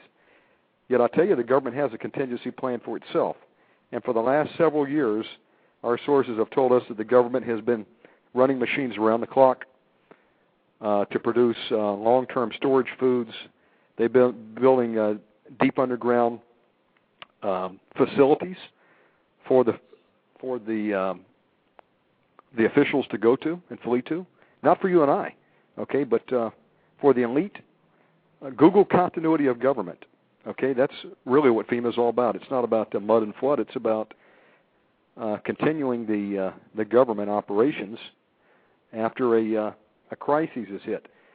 Uh, is it any coincidence that the C I A for two years has been relocating from uh, Langley out to the Colorado area? Uh, that NASA has been shutting down its operations in the Gulf? That uh, places that were thriving with government personnel are now ghost towns? Uh, the government knows what's coming. It knew, knew it was just a matter of time, and uh, they have no contingency plan for you and I. The only hope that any of us have right now is Jesus Christ and God. So if ever there was a time to pray, now is the time to pray. If it is not now, it's just a matter of time, and uh, disaster is going to hit this country. Um, let me throw it back to you, Peter. And Zoe, are you on the line? Yes, I'm here. Uh, feel free to chime in at any time. What are you feeling in your spirit? Well, what I'd like Peter to come and maybe answer, and maybe not this time, but maybe he can get us information about it. Many people are talking about this crisis turning into the second seal, or the beginnings of the mountain all ablaze that the Bible talks about. Now the question is, if that is the case, then are we entering, isn't the second seal in the tribulation? Um, because this thing sort of looks like, if that methane bubble uh, burst and the oil dispersed and the gases came up, the, you know, there's twenty-two countries with all their ships in place there. There are grasslands all around there that are covered with oil. There's methane coming up that could blow up and destroy a, a thir- literally a third or more of the fish in the, in, the, in the ocean. Many people on Facebook and then have been discussing this. I would like to know what Peter thinks about that scripture, and does it could it possibly be unfolding right before our eyes? All right, so we, uh, I would say you're right on. I'm not saying it's happening right now, but um, I know for a fact that this oil volcano in the Gulf is not the last one we've seen. Right, there's going to be more well blowouts. There's going to be, um, let me just throw some uh, buzzwords at you. Right, uh, we're going to see magma rising. We're going to see more earthquakes. We're going to see more methane being released. Once the ocean heat up, uh, they're also going to release a whole lot of methane that is now frozen on the ocean floor. Um, sea seabed floor has been rising in places and sinking in other places. We got uh, glacial uh, water melting at the poles from underneath. If you've seen the movie two thousand twelve, the Earth is heating up from the inside, and let me tell you the source of that. It's a neutron star in the um, constellation of Orion that is hammering this planet and, and the core of this planet that we live on with gamma radiation. It's heating up the core of the Earth. And at one point, it's going to freak out the sun, and that that might be a whole other broadcast. Uh, but you're right on. This is... So this, in essence, what, is a pang. It's a pang of what is to come. It's a pang. It's not actually the event, but it could be a pang towards the event. The main event right. that Revelation eight eight speaks about. That's what I believe. And I believe that too, guys. I mean, uh, look at what happened in Haiti with the earthquake. You woke up one day, and it was like all hell had broken loose. In forty-seven seconds, over a million and a half people were homeless. It can happen that quick. You know, and Matthew twenty-four talks about it, you know, the things that must take place uh, so that we know that the return of the Lord is soon.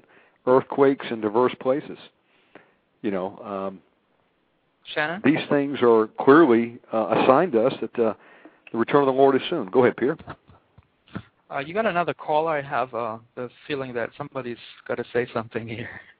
Okay, let's you go gotta... back to the phones. Uh, stand by while we go to the live line. Caller, you're on the air with uh, Peter Kuehlen from Sweden, and we've also got Zoe tonight. Um, go ahead with your question. Hi, it's Elaine again. I'm sorry to bother you, but I didn't get that man David's uh, information. Um, he said I could contact him. And also, Peter, Absolutely. When you gave your Facebook name, I wasn't able to write it down quick enough. Could you could you give it again? Um, Elaine, I think we've shared uh, posts on the same Facebook thread today. You were posting your uh, dream. Um, it's um, a post from Tom Briggs. Oh, okay. I didn't realize this was you. Okay. Try to find me there. My name is Peter. You're gonna you're gonna see me, and just uh, P M me in my mailbox on Facebook. And I, I'm giving my f- Facebook again. You can either Google and um, I mean Facebook the name, which is Peter J. Kuehlen, K U E H L E N. Okay. Or you got that? Yes, I did. And, Elaine, what we're going to also do, and also any other callers out there, is uh, put all of these websites in the show notes uh, so that you can go and do a little bit more study. We wanted to uh, kind of lay a foundation tonight that uh, all is not as it seems. And if you're waiting for the official, uh, you know, if you're looking for the truth from the official uh, news outlets, you're not going to get it until it's too late. Um You owe it to yourself to do an investigation of your own. Realize that uh, some perilous times are upon us, and uh, it goes back to, you know, what we've been trying to impress on you, um, that the, the only salvation for any of us is Jesus Christ and God. you know, God is uh, fully aware of what's going on in the Gulf right now. And, uh, you know, he'll use situations like this to bring his people to a point of uh, turning to him. And, you know, it's a wake-up call Amen. to America. So, uh, you know, God has not given us a spirit of fear. But God is also, um, you know, going to be long-suffering. And then there comes a point in time where God says, okay, um, you know, your opportunity for mercy is over with. You know, look at what happened in the time of Noah. You know, only eight were saved.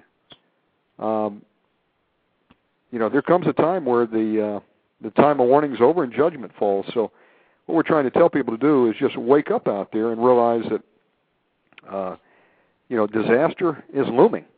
And uh, you don't want to wait until it is on you, because when the time that comes, the time to prepare is over with, in the words of my good friend Steve Quill. Uh, we've got about seven minutes left. Um, let's go back to uh, Peter. Peter, what else would you like to add in the time remaining? Uh, I would also say not everybody has Facebook.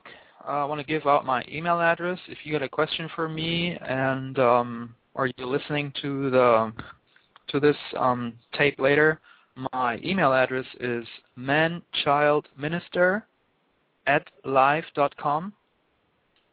And you got another caller?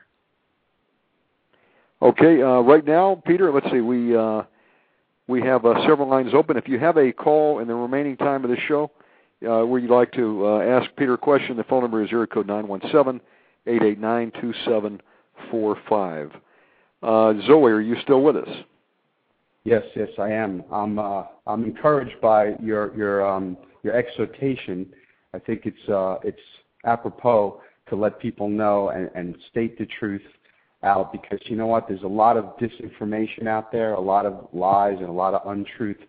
And the fact that we could come together on a show freely and speak about the truth and, and warn, even if it's just a handful, at least we're doing our job as watchmen. You know, the watchmen have to do their job, because it says if you don't watch and speak, then the blood is on your hands. And that is what motivates me to want to speak and be involved, is because we are called to warn people. That's that's that's the job that we have. And, you know, I commend Peter. God has taken Peter full circle, and all the things he was involved in, and the Lord has brought him as a humble man in a place to have knowledge, and then to be able to be a voice to those that need to hear. And, and he will probably be in, involved with helping many, many people uh, be rescued from calamity, and that's an awesome reward in heaven for that. Amen, brother. Peter? Yes. Uh, again, I want to uh, offer my uh, service as a facilitator. I don't have a refuge myself. I know uh, there's going to be the day when uh, the Lord will tell me, well, this is where I want you to go. But um, until then, I offer that you contact me, and I bring you in touch with um, maybe uh, somebody that you that the Lord wants you to meet. So if you heard my email address, or if you know of a place, or if God already gave you a place and you're just waiting for the people, um, get in touch with me, or get in touch with U B M Ministries, get in touch with Omega Men, and let this uh, go on, let this continue. Also, I'd like to say there is a refuge in Texas that I, I'm aware of and I'm part of, that is probably going to make its doors open to people who need a place in the future. I had a vision of many people coming to the refuge that I'm connected with here in Texas. So um, if you know of anyone that needs a place and you can't find one, please give them my email address uh, when the time comes, and I will hook them up with the brethren out here in Euless, Texas. Amen. Uh, God is speaking. Go ahead, uh, I know, Peter. I'm sorry. I know of a place in Tennessee. I know of a place in California, and I know of two little places in Arizona. Uh, Zoe, I, I think it would be uh, appropriate to also mention our brother, Pastor Vincent Xavier. Now, where is he set up? Setting up a refuge location at? Yes, he has a refuge in Arkansas. Do I know the exact city? No, but I can get that information real easy. You can go to new wine ministries dot net. new wine ministries dot net, and you can listen to his broadcast. I believe it's a twenty-four hour broadcast, and he is also opening up a refuge to anyone that feels that they want to come and be a part. And uh, I believe soon he's having a conference in the second week of July, kind of announcing what he's going to do. He has acreage, he has water, he has uh, uh, uh, you know, a warehouse with food, and he wants people who feel led to be either a part of helping or, if you need a place, to come. And it's wide open to the body of Christ. Peter, uh, we and Zoe, we have about two minutes remaining. Uh, Peter, um, I knew there was not going to be enough time to get into everything tonight. Uh, you've got such a, uh, a vast experience base. Um, we have to do another another show definitely. Uh, but in the two minutes remaining, uh, would you go ahead and uh, close in prayer and pray for the, the listeners out there? Again, uh, people, we're not trying to put a spirit of fear in you. We're just trying to uh, sound the alarm and saying, look, uh, God is our only refuge, and um, where there's breath, there is hope. So it's time to turn to the Lord and ask him what he would have you and your families to do. Peter, go ahead and close in prayer for our show tonight. All right. Uh, the only thing I was uh, going to say is uh, nothing is going to catch God by surprise, right? He can send three people. Um, one he gives the tomato, and one he gives the spaghetti, and the third person he gives the meat, and they meet somewhere at the right point, and there's going to be somebody showing up with a pot and somebody with a bundle of wood, and they're going to have a meal, right? And that's uh, happening because um, and for the glory of God, so that we see that there's only one who could have planned that, and it's not us. It's all about him. It's never about us. And, Father, I'm asking you right now to um, give comfort to those who are in distress and to give um, protection for those who uh, are traveling right now and are seeking refuge. And um, I praise you for bringing the body of Christ together, and I praise you for bringing this persecution on the land. And I, I thank you, Father, for waking me up. I thank you for making us alive to to your presence, to your kingdom, that we, through the faith that you've put in us, that we were able to turn from this world, that we are not living ourselves, but that we are living for you. And I thank you for this broadcast. I thank you, and I bless my brother here, and I thank you for the whole show, that we didn't have any problems. And I bless you people out there. And you also pray for, pray for us, and um, you are blessed. Amen. Amen. Praise God. I want to thank you tonight, Peter, for being our special guest. Thank you, Zoe, uh, for coming on and your introduction to Peter. Uh, for those listening, uh, we will have this in the archive, and we'll have in our show notes, also up on our Facebook page, Mega Man Radio, all the links to Peter and, and uh, U B M Ministries, and where you can get some additional information. Until next time, uh, God bless you. Omega Man Radio has been commissioned to invade deep into enemy territory, drive out the hosts of hell, and take back the land. Our mission is to preach Jesus Christ, the Son of God, who is the only name written under heaven by which men might be saved. Cast out demons and pray for the sick, that they may be healed in Jesus' name. If this program is a blessing to you, and you would like to take part in this harvest of men's souls, join with us and attack the hosts of hell by donating any amount online at www dot omega man radio dot com.